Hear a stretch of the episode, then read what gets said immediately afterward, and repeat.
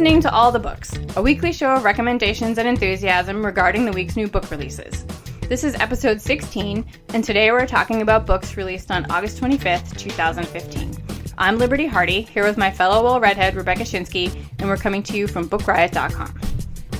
You know, sometimes I read that and I, I'm concerned that, like, if it didn't actually say who I was, I wouldn't remember.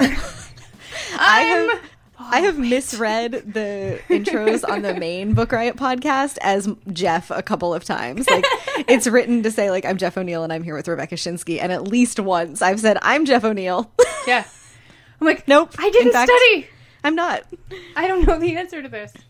Especially this week. You and I were just discussing before we started recording how our brains are not oh functioning oh at full capacity I today. know. I went to a concert last night and it was wonderful, but I don't think that I have been that sweaty since like Warped Tour 1997 and I cannot recover from that as quickly as I used to.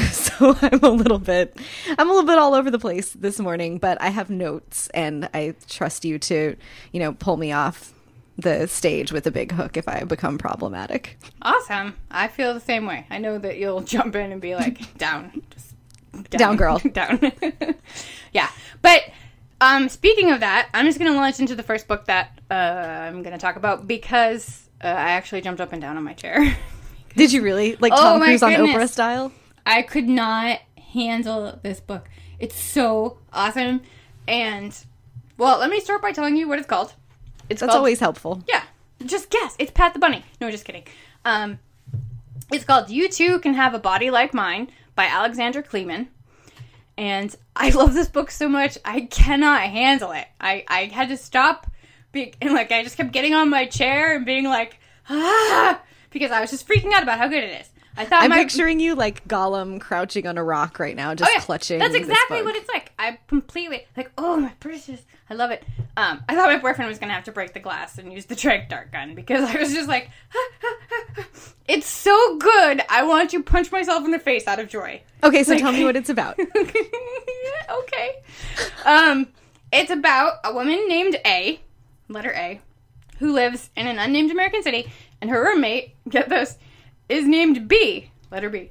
Um, and they hang out and live in their apartment, eat a lot of popsicles. They're really into watching television. They watch television for hours, and the television programming that she writes about that they watch and the commercials that they watch are a super cutting send up of society and like what we watch. You know, like reality shows and ridiculous commercials. Um, her roommate B seems to be trying to turn herself into A, which is a little concerning for A. Um, she's cut her hair to look like her, and she wants to spend all her time, you know, wants her to make her her meals and hang out with her all the time. A has a boyfriend. Can you guess what his name is? C. C! You win. Um, he is also a television addict, and he's also a pornography addict. And my. he wants A to join him on a reality show called That's My Partner. It's like the new reality show that's sweeping the nation. Um, also, spe- sweeping the nation is a new religion. Uh, early on in the book, A witnesses something really weird happen across the street from their apartment um, that turns out to be a part of this religion. I'm not going to tell you what happens, only that it's like the Heaven's Gate cult meets It's the Great Pumpkin Charlie Brown. It's just, it's mind bending. Um, there's also a new epidemic in the country called disappearing dad disorder, where middle aged fathers begin disappearing from their homes. Uh, there's also a horrifying side story involving veal. Um, yeah, I don't want to give any more away, but it's so insane and so, so brilliant. Uh, it's an amazing send up of contemporary America. Um, have you ever read White Noise by Don DeLillo? It's, it's brilliant like that. Um, or Bear v. Shark by uh, Chris Bachelder, which is another one of my favorite novels. Um, and holy cats, her writing is so good. She's one of those writers where like you read something she's written, like a description of something, and you're like, how could anyone ever describe anything other than this way? Like, how, like I've never thought of it this way, but this is exactly how it is, and there's no other way to think about it. And then she's also one of those writers where you jump up and down in your chair because it's so exciting to read something that is so original and wonderful. Um, and again, that is called You Too Can Have a Body Like Mine by Alexandra Kleeman. Read it. Are there any this is an A B conversation, so see your way out of it jokes? no, but do you know that I I just read that joke? I think in the Star Side of Bird Hill. Like I had never heard that joke before. I'm glad that that joke is living on. Yeah, I think that was the book I read it in. I could be completely wrong. Well, before we get to my first pick, we should do our first sponsor this week. Yes. We've got Macmillan Audio sponsoring, and they are highlighting Nature of the Beast by Louise Penny, who's continuing her Inspector Gamache series. You've read a bunch of these, right? I have. Um, and listeners will love returning to the village of Three Pines. It's a fabulous place to go. Uh, this in this new audiobook, The Nature of the Beast, a nine-year-old boy with a history of crying wolf goes missing. Uh, he's told all these crazy tales about aliens and monsters and dinosaurs in the forest, and so you know, no one believes anything he says.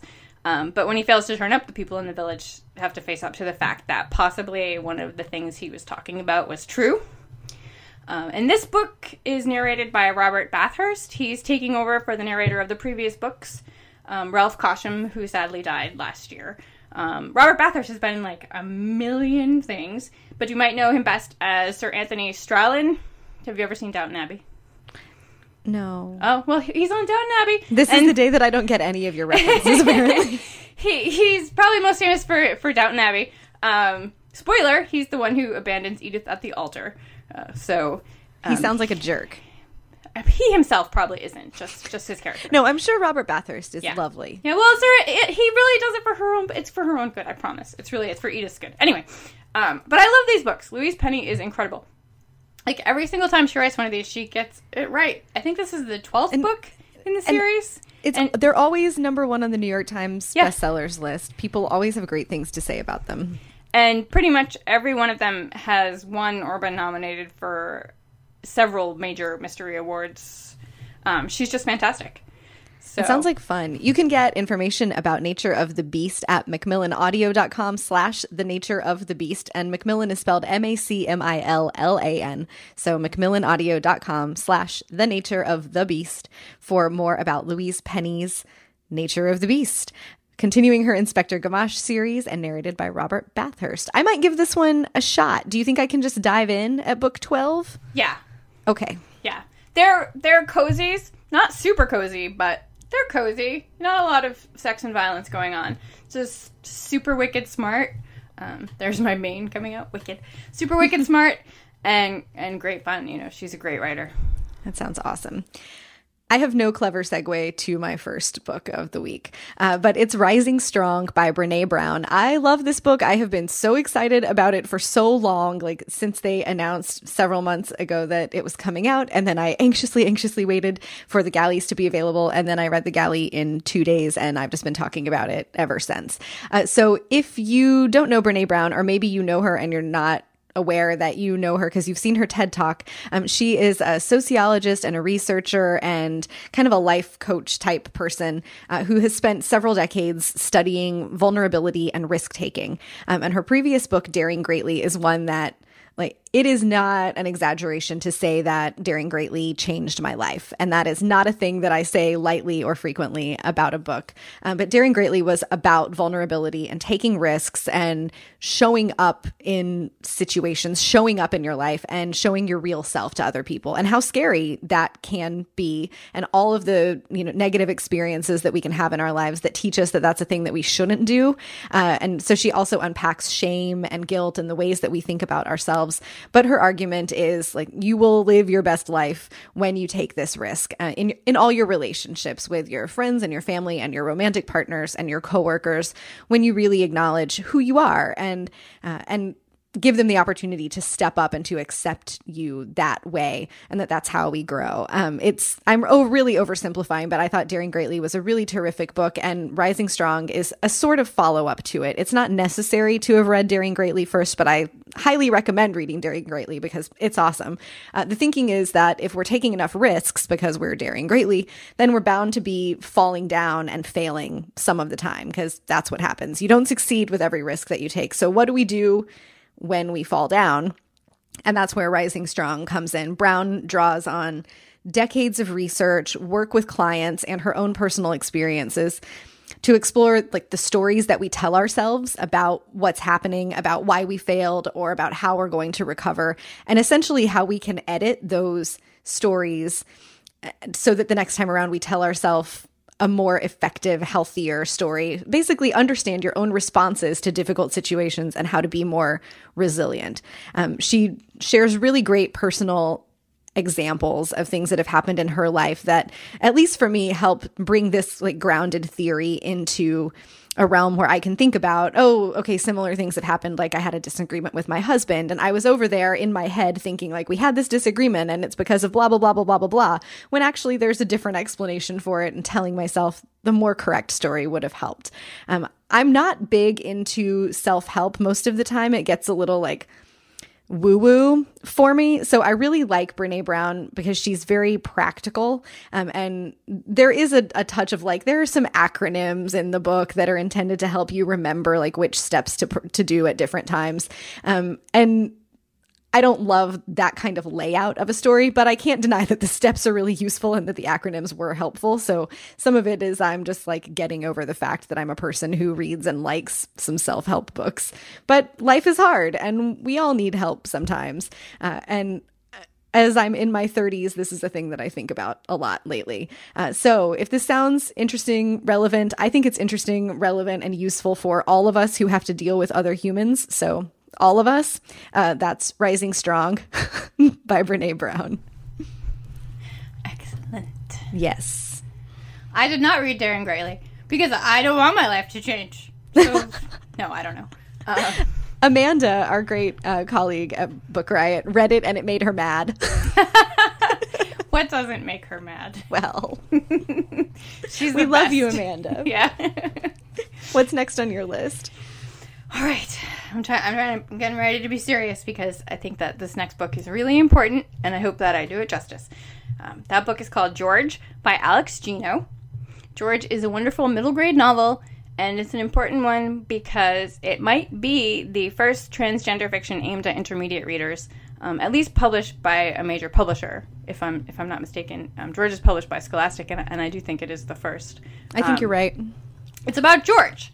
When people look at George, they see a boy, but George knows that she is a girl. She has named herself Melissa, and she really wants the rest of the world to call her Melissa too, but she feels like she has to keep it a secret.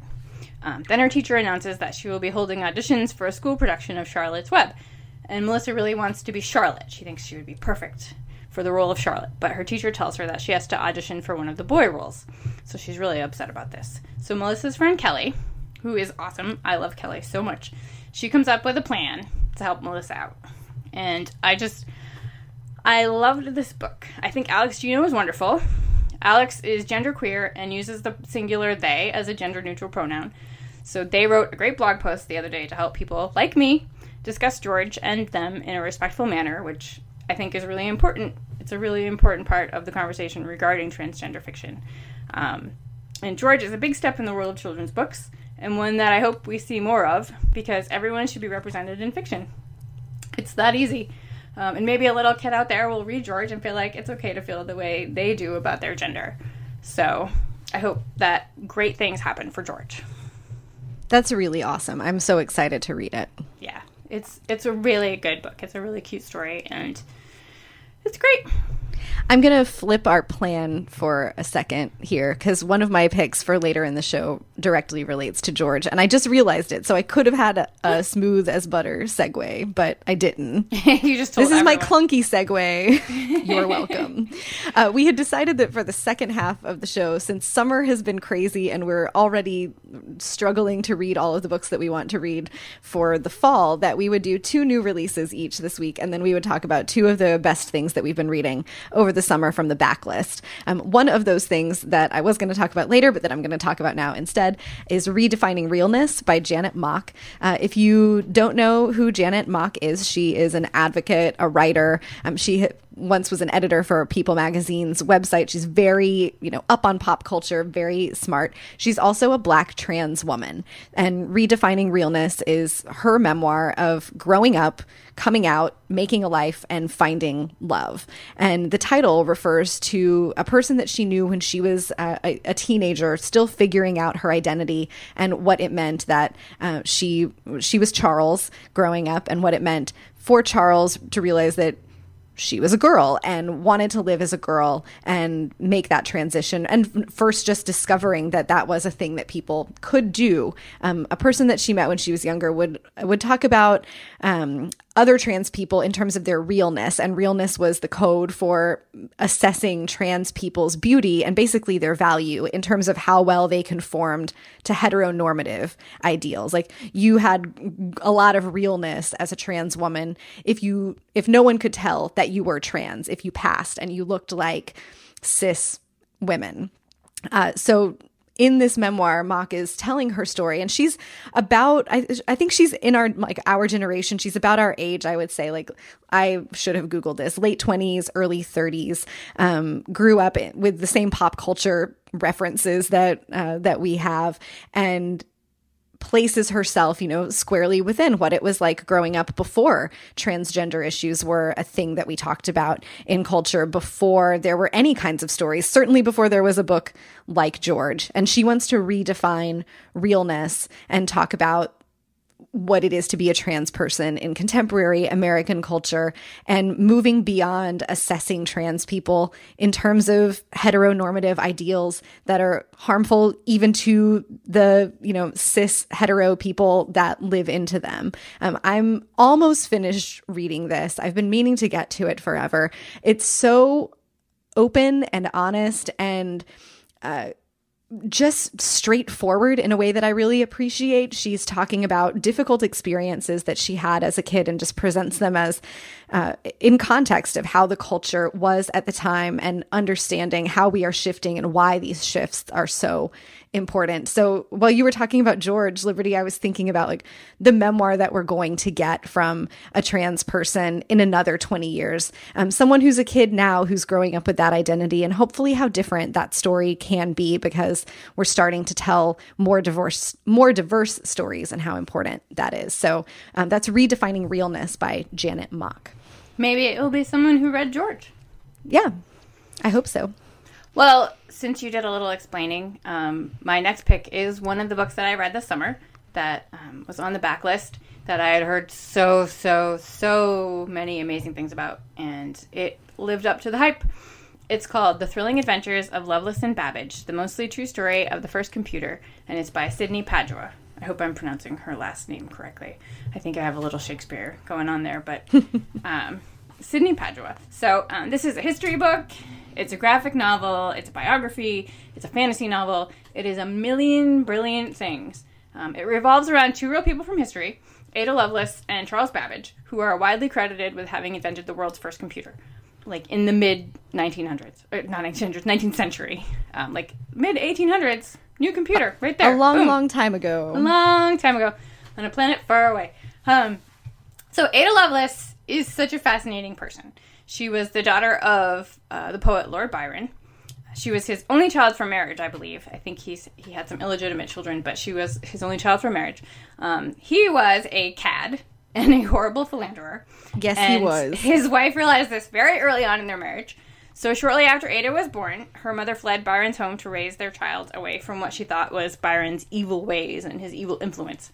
And so her mother thought, what is the opposite of poetry and love and philandering? Like, what can my daughter study that will teach her the exact opposite of everything her father stands for? And she said, I know, math. so Ada was raised on the strict diet of math and science, which was rather unusual for a girl at that time. You know, it just it just didn't happen. So she grows up, super super genius, and she meets Charles Babbage, who is a mathematician, a mechanical engineer, an inventor, and a philosopher. Um, Babbage has these plans to build an enormous mechanical calculating machine. And Ada's all like, oh, hey, I'm super awesome at coming up with programming and math and stuff if you're interested. I'm pretty sure that was verbatim. What I just said there is, what she said to him. Um, anyway, they become partners and they write out a plan for what would be the world's first computer. Now, the reality of the story is that they did indeed map out this supercomputer, but it was never actually built. Ada died of cancer at a young age, and Charles Babbage, while brilliant, could never seem to get himself together enough to actually build anything that he invented. He had plans for like a million things, nothing ever came to fruition. But Padua takes this sad story, it's a fascinating story, and she writes it and illustrates it as though they did build their computer and they did impress everyone with their invention. So And it's like alternate history. yeah, alternate all these possibilities. Um, and the sheer amount of research that she did before writing this is amazing. Uh, I love it when people like have a particular subject that they're fixated on. And Lovelace and Babbage is definitely her nerdy microhistory obsession. I mean, she includes so many references to so many things that she read. She draws these wonderful cartoony illustrations, and then she backs each page up, each illustration up, with enough footnotes to rival Infinite Jest. I mean, just this is a nerd's fabulous delight. I mean, I, I love this book. I borrowed it from the library, and as soon as I finished reading it, I read it again, and then I went out and I bought my own copy, and then I read it again. yeah. I hope that sh- that Padua finds, um, or maybe has another subject up her sleeve that she loves this much, and will write up and draw again in this way, and keep doing it until her hand falls off. Because I would like to read all my history books in this format from now on. So again, that is called The Thrilling Adventures of Lovelace and Babbage by Sydney Padua. I've heard so many people talk about loving this book, but this is the first time I've had any idea what it was about, and I'm just totally sold. Oh, it's so good. So good. Al- let, let's just alternate history instead of actual history, like Yeah. forever. How about that? Yeah. We're gonna make some history in November at Book Riot Live. Look at you. There it is. It's only noon. I'm finally awake now. Yeah. um, Book Riot took our second sponsorship spot this week, and so we would like to invite you to come hang out with us, with me and Liberty and the Book Riot crew, and a whole bunch of authors and publishing folks, and 1,500 other book nerds for two days of Book Nerd Party at Book Riot Live. It's November 7th and 8th in New York City. We're going to have panels, but not the kinds of panels that you've seen at other book events. It's not like here's the thrillers and here's the romance and here are people talking about literary fiction, but authors whose work we love from a diverse array of genres and categories and, you know, subject matter specialties mushed up together talking about bigger issues in publishing and the reading life. There will be some insidery stuff, like there's a panel called Farm to Table that's about how a book gets made and it has an author, an agent, an editor, a publicist, and a book designer. Uh, but there's also fun, silly stuff like you would expect from Book Riot, like Book Nerd Jeopardy. Uh, we're going to maybe have like a stop, drop, and read thing where everyone will stop whatever they're doing for like 15 minutes and recreate the DEAR time that you had at, in school as a kid. Uh, we're going to do live recordings of all of our podcasts, including this one. And uh, you and I might just burst into flames, actually getting to sit next to each other and record a show about new books. I'm terrified. Oh, it'll be fine. We're gonna hold hands. It's gonna be. I'll wear my thunder shirt. I will be your thunder shirt. We're just gonna hug for thirty minutes while we record My boyfriend keeps going, you know you have to do this. Like, there's going to be actually be people there. I'm like, shh, shh stop. It'll be great. It's going to be great. Uh, there are fancy cocktail parties in the Rare Book Room at the Strand. We're doing a panel about how to buy good books for kids that will be moderated by Kristen Stickles, who is a Book Riot contributor and the children's and young adult buyer for McNally Jackson, which is a really excellent independent bookstore in Manhattan. So, so many fun things. Oh, and Margaret Atwood is going to be there. Yeah. Also, Alexander Chee, so you can talk to him live and in person about your promise to eat James Patterson if his book doesn't sell a million bajillion copies. It's his birthday today. Oh, happy birthday, Alexander Chee. Yes. It won't be be, not- when this airs, but it's his But we're birthday thinking right of now. you. Yes. Uh, go to bookriotlive.com. You can see all of the programming and the schedule that have been announced so far, all of the incredible people that will be speaking, get a sense of what we're going to be doing, and please come hang out with us. It's going to be great.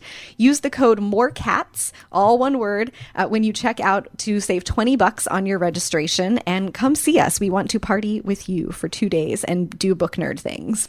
I'm so surprised and delighted by the sheer number of people that are going to be there. That listen Yes. to us and read us. Me too. Oh, right. Yeah, maybe so many this is. people we're going to meet. let this motivate you. We're talking about Book Riot Live on all of the podcasts, and we're tracking which podcasts have the most listeners attending. And so far, Liberty and I are winning. So if you are coming to Book Riot Live, and not, I mean, not that it's a contest, but it is because we're all competitive. So if you are coming to Book Riot Live or you're thinking about it and you have decided now that the thing you really want to do is attend, because of course it is make sure you use our code more cats so that you can basically drop a penny into our jar uh, and we can keep being in the lead People are like, I want to see what's wrong with those women in person.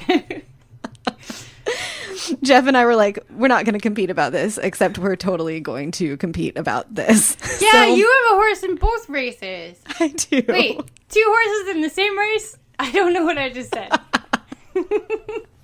Moving I'm out of my depth with this analogy, so let me move on to my next book. Uh, out this week, we're back to new releases for me, is Ally Hughes Has Sex Sometimes by Jules Moulin. This is such a fun novel, and it's perfect for the end of summer. I really, really loved it. I read 200 pages of it in one sitting, which is not a thing that I normally do. I know it's a thing that you frequently do. This is unusual for me. Uh, it's about 31 year old Ally Hughes. She is a professor at a fancy university. She has a 10 year old daughter, and she's been so busy professoring and raising her 10 year old daughter that she has had sex twice in the last decade. So the title about has sex sometimes is actually like pretty generous. Um, it's the last day of the semester, and this hot guy, this hot 21 year old student who's been sitting in the back of her class for three semesters, comes to her office hours to plead for a better grade. They end up chatting. She tells him about stuff that needs to get done around her house, and her regular handyman has not been very reliable and is not going to show up. And it's just like so convenient that hot guy is good with his hands and volunteers to do the handyman work because he needs the extra cash. So he goes over to his house and he does the handyman work and then he does her. Uh, they spend this torrid, steamy weekend together and then it's over. Her 10 year old daughter comes back uh, from staying with her grandparents' house and they, Ally and the, the guy, his name is Jake, don't see each other or talk ever again. Um, then we jump forward 10 years. Ally's 20 year old daughter, Lizzie, is dating a movie star, or she's like trying to date a movie star named Noah Bean. And they're in town. They're going to come to dinner at Ally's house. It turns out that Noah is Jake. And Ally just doesn't know this because now she is a 41 year old professor and she doesn't internet. So she doesn't know who the movie stars are. He walks into her house, they recognize each other, and then it takes off. Uh, the story moves between and sort of the chapters alternate between 10 years ago when they were having the affair and present day as they're figuring out what's going to happen between them, what's going to happen between uh, Ally's daughter Lizzie and Noah. And Lizzie is trying to become an actress and wants to get a nose job and gets involved in a shady operation that's running um, cam girls for uh, like softcore internet porn. Uh, so there's a whole little like contemporary culture side story that's also capery and fun and biting. Um, this was, it's just so, it's sexy. I was not expecting it to be as sexy as it was, but I got, you know, you get a little steamed up occasionally reading this book. Um, and Jules Moulin wrote for Party of Five and The West Wing. So she has this really excellent sense of pacing. Uh, you can see that in the way that the chapters move and in the movement between the scenes and what happens. It, this this book just takes off and keeps going. Um, and sometimes you read, or at least it happens to me, I read books that feel like they were written with the goal of making them into a movie, and that doesn't work. This is a book that was intended to be a book and it reads very well, but you can see it as a movie. Um, it's not forced at all. It's just really excellent. This was exactly what I wanted to read on one of the last weekends of summer. Um, and again, it's called Ally Hughes Has Sex Sometimes by Jules Moulin. No offense to anyone who might be named this, but for some reason when you said Noah Bean, I had to mute my microphone because it makes me giggle. I don't. I don't know why that name makes me laugh, but Well, like I was the- like snort giggling. So in with the book, in the world microphone of the book, there's already a Jake Bean in, who has a SAG card, and the Screen Actors Guild doesn't allow actors Right. to register with names that have already been registered with. So Noah is Jake's middle name, but yeah, it's I don't know why it makes me giggle. we're not going to assess or analyze that any further because this is a family show. All right, moving on to something that didn't make me giggle, but is awesome. Um, this is my other pick for books that I read this summer that were backlist. Uh, my friend Megan recommended this book. I don't know how I hadn't heard of it because apparently everyone has heard of it. Um, it's called Ghostman by Roger Hobbs. I love a good heist novel, and this is a great heist novel. Sold. So- I am sold. yeah, love a great heist. It's like Elmore Leonard. I call it Elmore Leonard 2.0 because it has all the double dealings and shady dealings and crime and justice that an Elmore Leonard novel has, but it also has the modern technology of today that Elmore Leonard didn't really get much of a chance to explore before he died. Um, it opens with a casino robbery in Atlantic City that gets all kinds of messed up. Uh, two guys steal money from an armored car, and then one of them is killed, as well as some of the security guards. And now the other robber is missing along with all the money. Now, enter Jack. That's really all you know about him. His name is Jack. Uh, he's an expert fixer, and he's on the hook for a job that went horribly wrong many years ago. So, Jack is contacted by the guy who arranged this Atlantic City heist, a big scary guy in California, who also happens to be the guy that Jack inadvertently screwed over years ago when that other job went south. Um, and this guy tells Jack that if he finds the money and brings it to him, he's off the hook. Because Jack's been in hiding, sort of. He's like, oh, I made a big mistake, and, you know, he's, he's been off the map. Um, so this sounds easy to Jack, except nothing is ever easy. Um, there's another big scary guy. This one happens to run Atlantic City, and he doesn't appreciate that a big job has been pulled right under his nose, especially without at least being cut in or told about it. Um, and on top of that, Jack isn't all that sure that he isn't a dead man as soon as he finds the missing robber and brings in the money. Because the guy that he inadvertently screwed over is notoriously hard on people. So he can't believe that he's just going to let him walk away once he comes out of hiding and brings him the money. Um, this book is so action packed, and it's really interesting, like how Jack gets around, you know, being traced and being off the map, all the things he's done to hide, and how he adopts different identities, and how he changes his appearance for different jobs. It's just like super, super great fun. It's a really fun book. There's a sequel that came out. Um, I cannot think of the title of it right now. Vanishing Game, I think. Um, and yeah. And also, I had a question. If anyone has a great answer, please tweet at me, email us, let me know. Great heist novels by women authors. Ooh. I'm coming up short. I, I can't I can't think of any. And I would love to read some. yeah, that would be great. So recommendations, send them my way. Please let us know. And again, that was Ghostman by Roger Hobbs. So fun.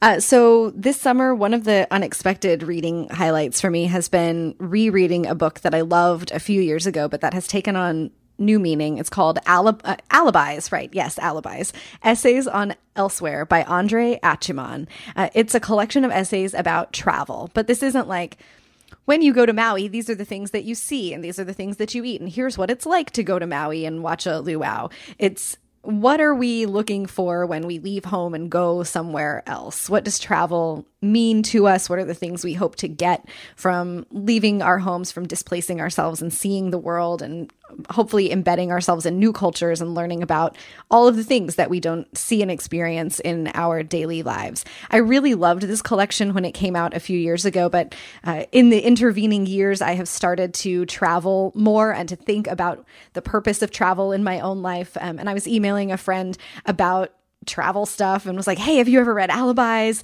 And I went to take it off the shelf and find a specific quote to share with him. And it was one of those magical reading moments where you go looking for one quote and then you sit and read for a couple of hours just by accident. So I've been rereading Alibis and thinking about, um, thinking about travel, thinking about why I want to see the world, um, and just marveling at Andre Aciman's writing. It's so beautiful and insightful. He has these also, as a bonus, excellent thoughts about books and reading built into his, these essays about travel. And he thinks about reading and writing as a form of travel and travel as a form of writing, which just blew my mind open in a very pleasant way. Um, I, I just love how you can. I always find something new when I revisit fiction, but especially when I revisit essays and nonfiction years later and come back to who I am now against who I was the first time that I read the story. So it's been fun to do this on a couple of levels. But if you travel, uh, if you are, you know, one of those people who's thinking about wanting to travel more, if travel has meant something to you, I think that Alibis is a book that you should read and that not nearly as many people as I think should have read it have read it. So I would like to continue getting him some readers. It's Alibis Essays on Elsewhere by Andre Aciman, which is A C I M A N. And it's just really phenomenal. Essays are hot right now. They are. And these were hot a couple years ago. Yeah, it's good stuff. It's really great. I think it's the best travel writing that I've ever read. Ooh. hmm I should have opened with that, right? I buried the lead a little bit there. so oh, are you and gonna go? by the way, yeah, yeah. By the way, this is the, one of the best books. Um, what are you going to go read now? oh, okay, I'm so excited to say this, and you should all be 100% jealous. I don't usually feel that way, but Whoa. I am reading Lafayette in the Somewhat United States by Sarah Vowell. Yeah, yeah, yeah. She's so awesome. Do you know that I've never, I've only ever read her books. Like, I've never heard her voice, which everyone talks about all the time, or seen her. Um, I guess she was on the Daily Show. Is that right? Or she's Yes, she's on, yeah. and she's on Tiny. She's on NPR a lot. Yeah. Um, I, I've only ever read her books, and I already know that she rocks. Uh, this book comes out on October twentieth. Um, it's an unconventional account, of course it is, because Sarah Vowell wrote it, about General Lafayette, who was George Washington's trusted officer and friend from France. There's lots of history. It's good for you. What are you going to read? I don't know. I am flailing. I like had such a great couple of weeks traveling and I got tons of reading time on flights and then this week has just been bonkers and I don't know. I have some plans about what I would like to read in time for next week's show, but I am I have not decided to commit to anything. Read the Alexandra Kleeman.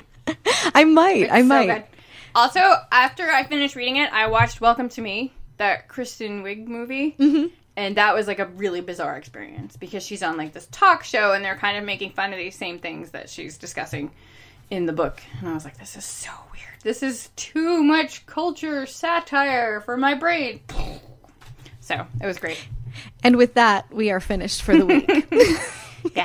Thank you to Macmillan Audio for sponsoring this week. You can go to macmillanaudio.com slash the nature of the beast for more about The Nature of the Beast by Louise Penny and the ongoing adventures of Inspector Gamache. Don't forget to go to bookriotlive.com and register to come hang out with us on November 7th and 8th and party like a book nerd and use the code MORECATS, M-O-R-E-C-A-T-S, all one word, to save 20 bucks. What else? You can drop us a line at allthebooks at bookriot.com. Hit us up on Twitter. I am Rebecca Schinsky, S C H I N S K Y. Liberty is Miss Liberty. And if you've got a minute, you want to rate or review the show on iTunes to help other people who love books and uh, weird pop culture references and obviously banter about cats to find it, we would be most appreciative. And thanks, thanks, thanks, thank you so much to all of you who have done that already. Yes, thank you so much. And again, if you have a fabulous recommendation for a heist novel by a woman author, I would love to hear it. So please hit me up on Twitter and let me know. Uh, and as much as we would love to tell you about more books out today, we don't have the time, but you can read about more titles out now in the show notes at bookriot.com slash all the books, as well as find the link to our weekly new books newsletter that includes more new releases. And that's it for us. I think we're both headed for a nap. Hopefully. a nap, drink. I, I think gonna we can ever fall- decide. I'm just gonna melt into a puddle like the Yeah. Wicked Witch of the West. Yeah. Ooh, maybe me too. But now I'm at that dilemma again that I had last night. Tater tots and nap, or nap and tater tots? Tater Tots Nap Tater Tots Part 2. Brilliant. All right. Happy, Happy reading. reading.